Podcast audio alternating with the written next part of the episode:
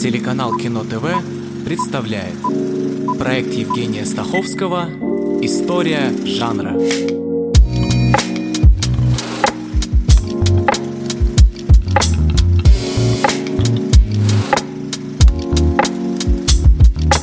Разобравшись в прошлой серии с детективом, я закончил на том, что у детектива есть масса ответвлений. И если самые популярные и классические – это полицейский детектив, детектив сыщика, то на втором месте, пожалуй, окажется шпионский детектив. Но это не значит, что шпионский жанр, как жанр, ограничивается детективом. Мир шпионажа широк. И в этой серии «Что наш человек делал в Гаване», без кого бы не существовало Альфреда Хичкока, и при чем тут Дракула. Надо ли пояснять, что шпионский фильм рассказывает о работе шпионов и секретных агентов? Как и у прочих жанров, тут есть истоки в литературе, и это так называемая литература о вторжении или литература о войнах в будущем, ставшая очень популярной на рубеже 19-20 веков. Если быть более точным, то это 1871-1914 годы, то есть период от появления повести «Битва при Доркинге» Джорджа Томпкинса Честни и до начала Первой Первой мировой войны. То есть литература о вторжении появляется и сегодня, но те годы – это как раз зарождение и становление и всеобщее увлечение. Хотя, говоря о зарождении, стоит вспомнить, что уже в конце XVIII века в некоторых произведениях авторы рассказывали, как Англия оказывается захвачена с помощью армии воздушных шаров. А воздушный шар изобрели во Франции братья Монгольфье, а исторические взаимоотношения двух стран нам хорошо известны. В середине XIX века появляется история внезапного и ужасного ужасного вторжения французов в Англию в мае 1852 года, неизвестного автора. Книга вышла за год до описываемых фантастических событий в 1951 Но только когда Пруссия использовала в военных действиях новые технологии, современную артиллерию и железные дороги, чтобы выиграть франко-прусскую войну 1870-71 годов, страх перед вторжением технологически превосходящего врага стал весьма реальным. И битва при Доркинге, написанная сразу после победы Пруссии во франко-прусской войне описывает вторжение в Британию немецких войск. История заканчивается завоеванием Британии и превращением ее в провинцию победившей империи. Самым плодовитым автором литературы о вторжении был, пожалуй, Уильям Лекё. Он написал порядка 150 произведений, посвященных международным интригам и предупреждающих об уязвимости Великобритании перед европейским нападением накануне Первой мировой войны. Самая известная его книга – роман «Вторжение» 1910 года. Он написан в 1906 и, по сути, это предостережение и попытка донести мысль, что нужно готовиться к войне и с Германией. Сам Лекё заявил, что одной из э, его целей – было ярко и убедительно донести до британской общественности то, что действительно произошло бы, если бы враг внезапно появился среди нас. В 1912-м Роман Лекё привлек внимание кинематографической компании «Гомон», которая планировала снять картину с двумя финалами. Один с Британии в качестве победителя, а другой с Германии в качестве победителя. Фильм был закончен в 1913 году, но его выпуск э, был отложен британским советом киноцензоров, и картина вышла только только в октябре 1914 года, то есть через три месяца после начала Первой мировой войны, войны уже не будущей, а очень даже настоящей. Две другие самые известные книги о вторжении предполагают уж совсем фантастический и даже мистический взгляд. Первая «Дракула» Брэма Стокера, 1897 год. Среди тем э, сексуальности, гендерных различий, страхом перед болезнями автор показывает и опасения англичан по поводу беспрепятственного прибытия иностранных войск э, на свои берега. И тут еще и расовый вопрос. Мол, на британские острова приедет э, черт знает кто, и что тогда будет с нашей нашей национальной расовой чистотой. Мы же британцы, у нас свой особый путь. И как же это показать лучше, как не через кровь? Опять же, когда Дракула, решив перебраться из Трансильвании в Лондон, покидает свой замок и садится на корабль, он берет с собой ящики с родной землей, которая нужна ему для восстановления сил. Первый фильм о Дракуле появился в 1921-м, считающийся утерянным венгерский короткий метр «Смерть Дракулы» основан не на романе Стокера, а просто показывает его героя в кино. В 1922 выходит первая неофициальная адаптация романа «Носферату. Симфонии ужаса» Фридриха Вильгельма Мурнау с Максом Шреком в главной роли. В 1931 выходит «Дракула» Тода Браунинга с Белой Лугаши, основанная на пьесе Гамильтона Дина и Джона Л. Балдерстона, адаптированный из романа Стокера, ну и дальше только успевай следить. Я видела жуткий сон, который не выходит у меня из головы. Вы же не отнеслись к моим рассказам серьезно? Рассказам? Да. В своих скромных попытках развлечь вашу невесту, мистер Харкер, я рассказал ей пару мрачных историй моей страны. Могу представить. Роман «Война миров» Герберта Уэллса о марсианах, которые решили захватить Землю, поскольку Марс стал непригодным для жизни, появляется в один год с Дракулой. Уэллс э, сказал, что сюжет возник в результате обсуждения с его братом Фрэнком катастрофического воздействия британцев на коренных жителей Тасмании. Что произойдет, подумал он, если марсиане сделают с Британией то же, что британцы сделали с тасманийцами. И «Войну миров» смело относим к литературе о вторжении исследований, обнаруживая связи из битвы при Доркинге. Враг совершает внезапную разрушительную атаку, а британские вооруженные силы беспомощны. Правда, «Война миров» э, выходит за рамки типичного для литературы о вторжении, увлечения европейской политикой и способностью противостоять нападению со стороны других наций. И хотя большая часть литературы о вторжениях была менее изощренной, чем роман Уэллса, популярность этого жанра способствовала успеху публикации произведений произведения.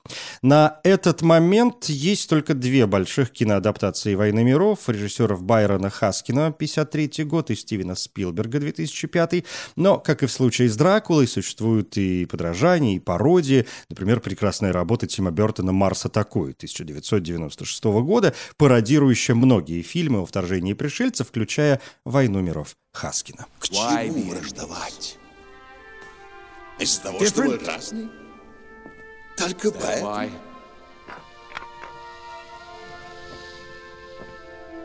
Сколько бы всего мы могли сделать? Какими бы сильными мы могли стать? Земля и Марс вместе. Здесь, конечно, возникает вопрос, при чем тут, собственно, шпионаж? Все очень просто. Истории о внезапном вторжении получали все большую известность и начали жить обычной, вне литературной жизнью. Люди стали задаваться вопросами, а вдруг эти писатели что-то знают, а вдруг это предупреждение. И, естественно, люди начали подозревать других людей, в первую очередь иностранцев, в шпионаже. Особенно подозрительно выглядели немцы, и говорят, что, по слухам, число немецких шпионов в Великобритании в то время оценивалось чуть ли не в 300 тысяч человек человек. Это сегодня мы знаем, что тогда в Британии вообще не существовало серьезной немецкой шпионской сети, а общая немецкая община не превышала 44 тысяч. Народ, тем не менее, призывал правительство к действиям. И на этой волне в 1909 году было создано тайное бюро секретных служб, предшественник современных Ми-5, как службы безопасности и контрразведки, и Ми-6, как службы секретной внешней разведки.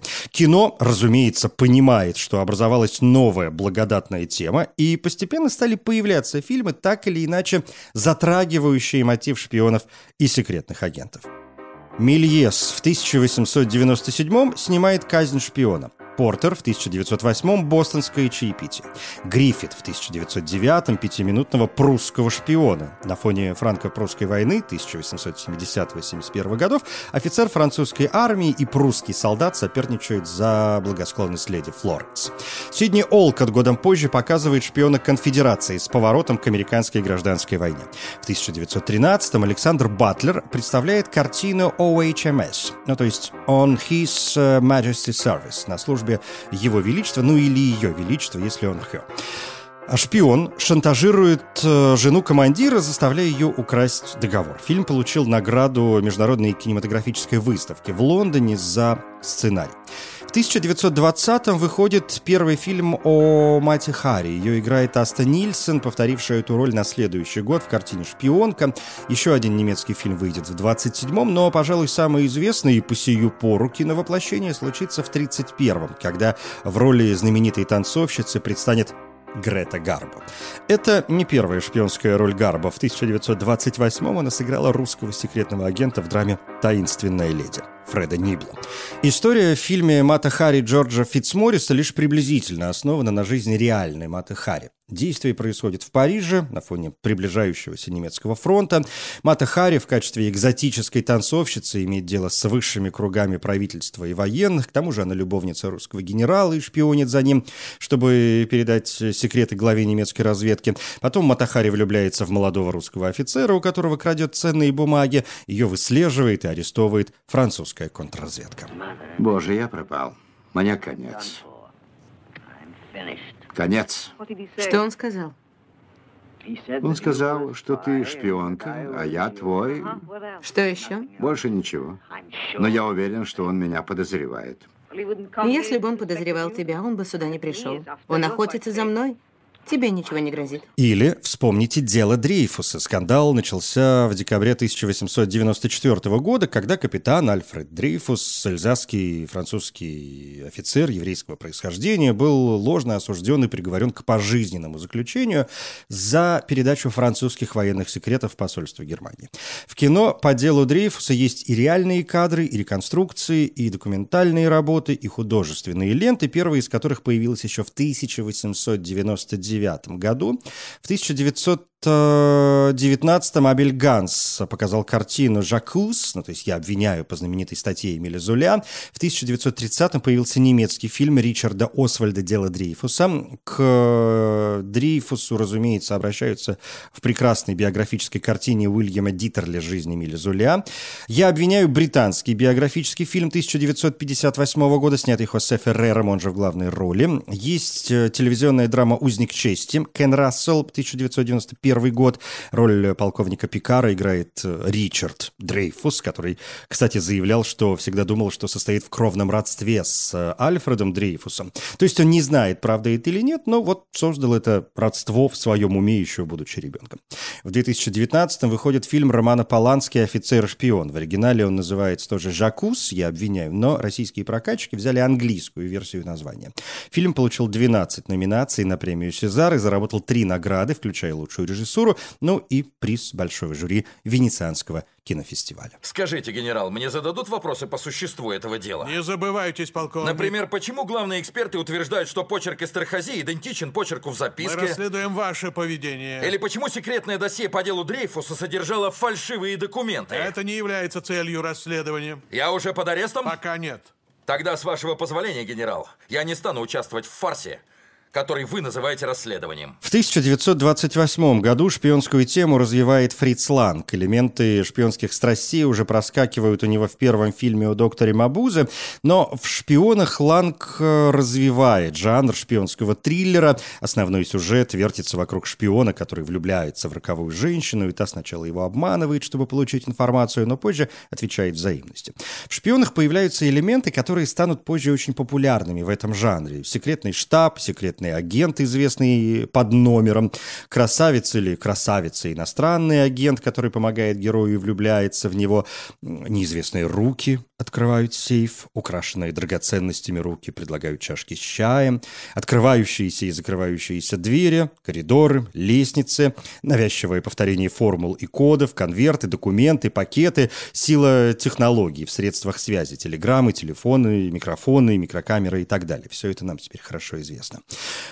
По словам итальянского кинорежиссера Серджио Леоне, если бы Фриц Ланг не родился, не существовало бы Альфреда Хичкока. И правда, Хичкок, очень интересовавшийся шпионской темой и отлично поработавший с ней в 30-е годы 20 века, местами буквально цитирует Ланга, ну, например, в «39 ступенях». До ступеней в 1934 году выходит человек, который слишком много знал. У Хичкока есть два фильма с таким названием, они слегка отличаются, и сам Хичкок Кук в интервью Трюфо пояснил, что первая версия сделана хорошим любителем, а вторая уже профессионалом. Если во второй версии действие перенесено в Марокко, то в первой Англичане Боб и Джилл отдыхают в Швейцарии со своей дочерью Бетти. Они знакомятся с французом Луи Бернаром. Бернара убивают в отеле, но на грани смерти ему удается рассказать о заговоре с целью убийства главы европейского государства в Лондоне. После ступеней э, выходят шпионские секретные агенты саботаж, потом был э, совсем детективный молодой и невинный, а в 1938 Хичкок показывает шпионскую комедию «Леди исчезает» поезде внезапно пропадает женщина, и только один человек ее помнит. Все остальные пассажиры утверждают, что женщины, о которой идет речь, в поезде никогда не было. «Леди исчезает» основан на вышедшем за два года до фильма Хичкока романе Теллины Уайт «Колесо вращается». Там события происходят в парижском отеле. Дочь отправляется за лекарством для больной матери, но когда возвращается в отель, кажется, никто не знает и не помнит ее мать. Роман Уайт, в свою очередь, вдохновлен реальными событиями, случившимися на Всемирной выставке в Париже в конце 19 века. Исчезает брат молодой женщины, и все отрицают его существование. В 1940-м выходит иностранный корреспондент, рассказывающий историю американского журналиста, которого отправили в Европу в качестве, собственно, корреспондента незадолго до начала Второй мировой войны. В Британии, разумеется, вражеские шпионы. Фильм был задуман как пропагандистский, но в итоге он воздерживается от каких-либо политических посланий, в основном из-за давления с целью сохранения в то время строгого нейтралитета США. На момент выхода Вторая мировая война уже вовсю идет, а иностранный корреспондент — американский фильм Хичкока, второй после Ребекки. Шесть номинаций на «Оскар», включая лучший фильм — ни одной победы. Вы не поможете мне поговорить вон с тем важным господином. Я никак не могу с ним познакомиться, но я уверена, что он наверняка должен говорить на каком-нибудь языке. Я не знаю, кто он, но здесь нет никого, кто бы не имел какой-нибудь международный статус. Это мистер Хевер. Сток. Meine verdi is een pretstip, jongens. En zes лапjes меру representatives. И вы не говорите по-английски? Парлеву франце? Попробуйте по-немецки. По-немецки говорите? Великолепно. Какой язык вы еще знаете? Паршиво латынь. Паршиво латынь? Хичкок и после не раз обращался к шпионской теме, например, в картинах «Дурная слава» и «На север через северо-запад», вышедших уже после Второй мировой.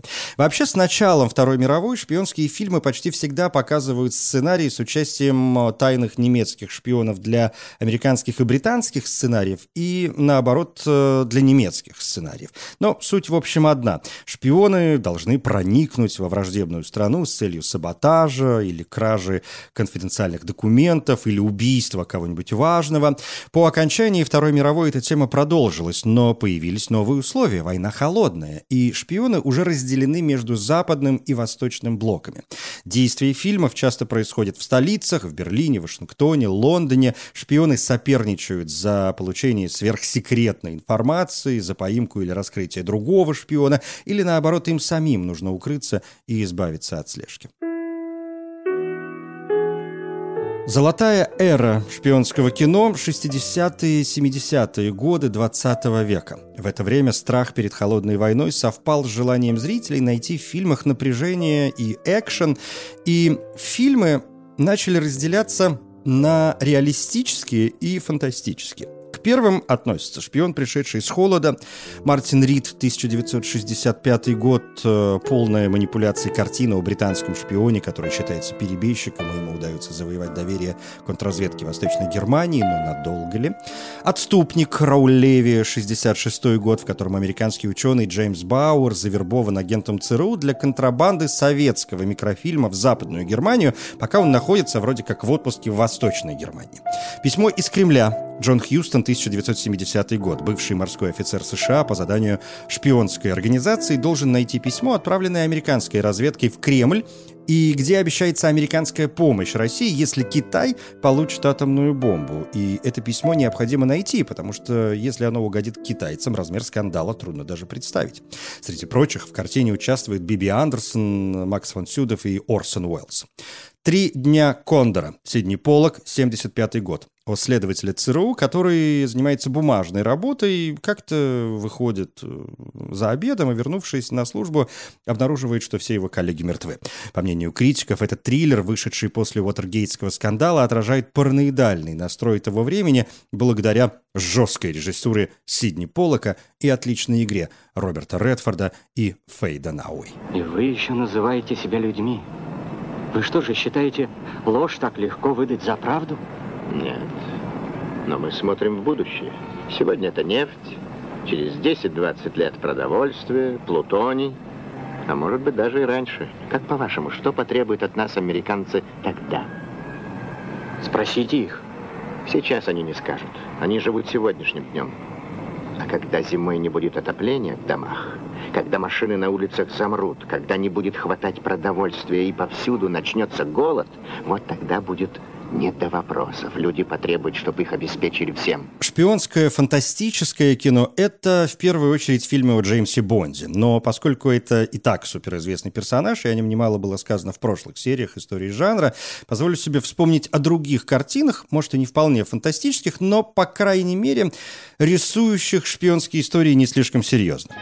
«Наш человек в Гаване» Кэрол Рид, 1959 год, по роману Грэма Грина с Алеком Гиннесом в главной роли о том, как продавца пылесосов вербует британский секретный агент, а тот ничего не понимает в шпионаже и в итоге начинает попросту изобретать агентов и делать вид, что разоблачает э, секретные сети. Выдержанная в стиле Хичкока романтическая комедия «Шарада» Стэнли Донан, 63 год. Реджи, роль Одри Хепберн, возвращается домой из отпуска и обнаруживает, что дом в Париже совершенно пуст, а муж убит. Однако он спрятал украденное состояние, и теперь Реджи преследует несколько мужчин, полагая, что она знает, где деньги. Реджи, конечно, влюбляется в одного из них, Питера, роль Кэрри Гранта, но насколько она может ему доверять? Да тут еще выясняется, что ее бывший муж служил в разведке. «Арабеска». Снова Стэнли Донан, 66 год, с Грегори Пеком и Софи Лорен. О том, как египтолог неожиданно оказывается замешан в международной интриге и участвует в заговоре против главы государства на Ближнем Востоке. «Дорогая Лили» — романтический музыкальный шпионский фильм 70-го года Блейка Эдвардса с музыкой Генри Манчини в ролях Джули Эндрюс, Рок Хадсон и Джереми Кэм. Во время Первой мировой войны певица добивается успеха в Париже, но на самом деле она немка и работает на немецкий военный шпионаж. Высокий блондин в черном ботинке. Ив Робер, 1972 год. Франсуа Перен, звездная роль Пьера Ришара, выведшая его на международный уровень. Одаренный, но рассеянный скрипач. Когда Перен после зарубежного турне спускается по эскалатору в аэропорту в двух э, туфлях разного цвета, его выбирают на роль опасного агента. И Перен попадает в водоворот грязных разборок между шпионскими структурами. О нет, извини, Морис, я не могу с тобой говорить, у меня свидание. У тебя три трупа в квартире. А? У тебя три трупа. Я пошел тебя убивать, а там они уже лежат. У тебя опять галлюцинации. Иди посмотри. В это же время выходят и лучшие советские фильмы о шпионаже, и в основном это фильмы многосерийные. Это четырехчастный «Щит и меч», который Владимир Басов снял в 1967 году. Выход киноэпопеи был приурочен к 50-летию службы внешней разведки КГБ СССР. События происходят во время Второй мировой войны.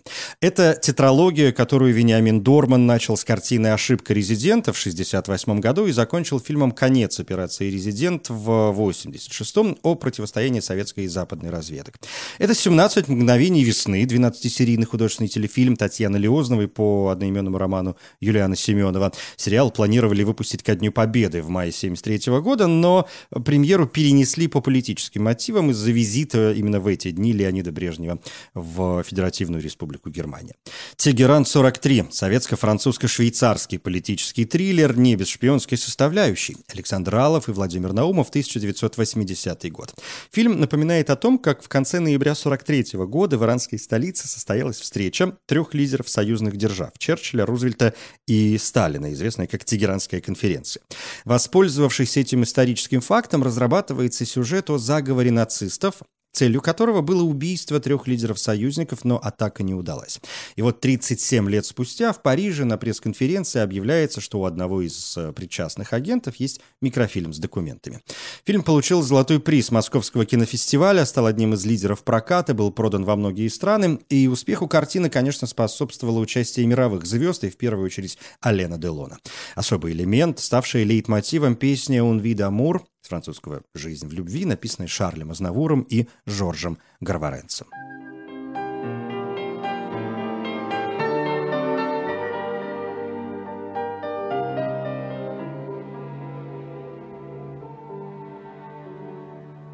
Une vie d'amour que l'on s'était juré et que le temps a désarticulé jour après jour blesse mes pensées. Tant de mots d'amour en nos cœurs étouffés dans un sanglot, l'espace d'un baiser sont restés sourds à tout, mais n'ont rien changé. Как и кино прочих жанров, шпионское продолжает э, все расширять. Грядку, смешивается с другими жанрами, ищет новые темы, а противостояния между странами не заканчиваются, и шпионы, и агенты, и разведчики находят свое место в искусстве, и среди крупных работ, как не вспомнить «Пять пальцев» э, Джозефа Манкевича, агенты «Сокол и снеговик» Джона Шлейзингера, «Никита» Люка Бессона, «Правдивая ложь» Джеймса Кэмерона, серии фильмов о Джейсоне Борне и «Миссия невыполнима», забавные фильмы об ангелах Чарли и Остине Пауэрсе, инопланетно-фантастические тайные агенты «Люди в черном». А есть враг государства Тони Скотта, совокупность лжи Ридли Скотта, дом 13 по улице Мадлен Генри Хэтуэй, шпион выйди вон Томаса Альфредсона, Мюнхен и шпионский мост Стивена Спилберга, довод Кристофера Нолана. Или вот неожиданный балканский шпион, снятый еще в Югославии в 1984 году Душином э, Ковачевичем, где Илья Чворович, бывший сталинист, отсидевший два года в тюрьме, впадает в политическую паранойю и начинает преследовать своего арендатора, репатрианта из Франции, в котором он видит агента темных империалистических сил, врага государства и шпиона. Или чувственная, очень красивая драма Энгли, экранизация одноименного рассказа китайской писательницы Эйлин Чанг. История в основном разворачивается в Шанхае во время Второй мировой войны и Второй китайско-японской войны. Японская оккупация, и группа китайских студентов планирует э, убить высокопоставленного специального агента и вербовщика марионеточного правительства, используя привлекательную молодую женщину, чтобы заманить э, того в ловушку. За вожделение Энгли получил «Золотого льва» Венецианского международного кинофестиваля в 2007 году. О какой ловушке вы говорите? О моем теле? За кого вы его принимаете? Он лучше вас знает, как разыграть спектакль. Он не только входит в меня. Он как змея проползает мне в сердце, в самую душу. Он все время во мне. Я ношу его в себе как рабыня. В следующей серии к жанру, который по ощущениям совершенно никак не связан с шпионским кино, да и вообще ни с чем не связан и часто воспринимается совершенно отдельно, но это, конечно, не так. Боевик, психологическая драма, научно-фантастические истории или политический триллер, ну вот уже несколько точек э, пересечения. И этот жанр станет последним в первом сезоне истории жанра. Фильм «Катастрофа». Я Евгений Стаховский. Спасибо.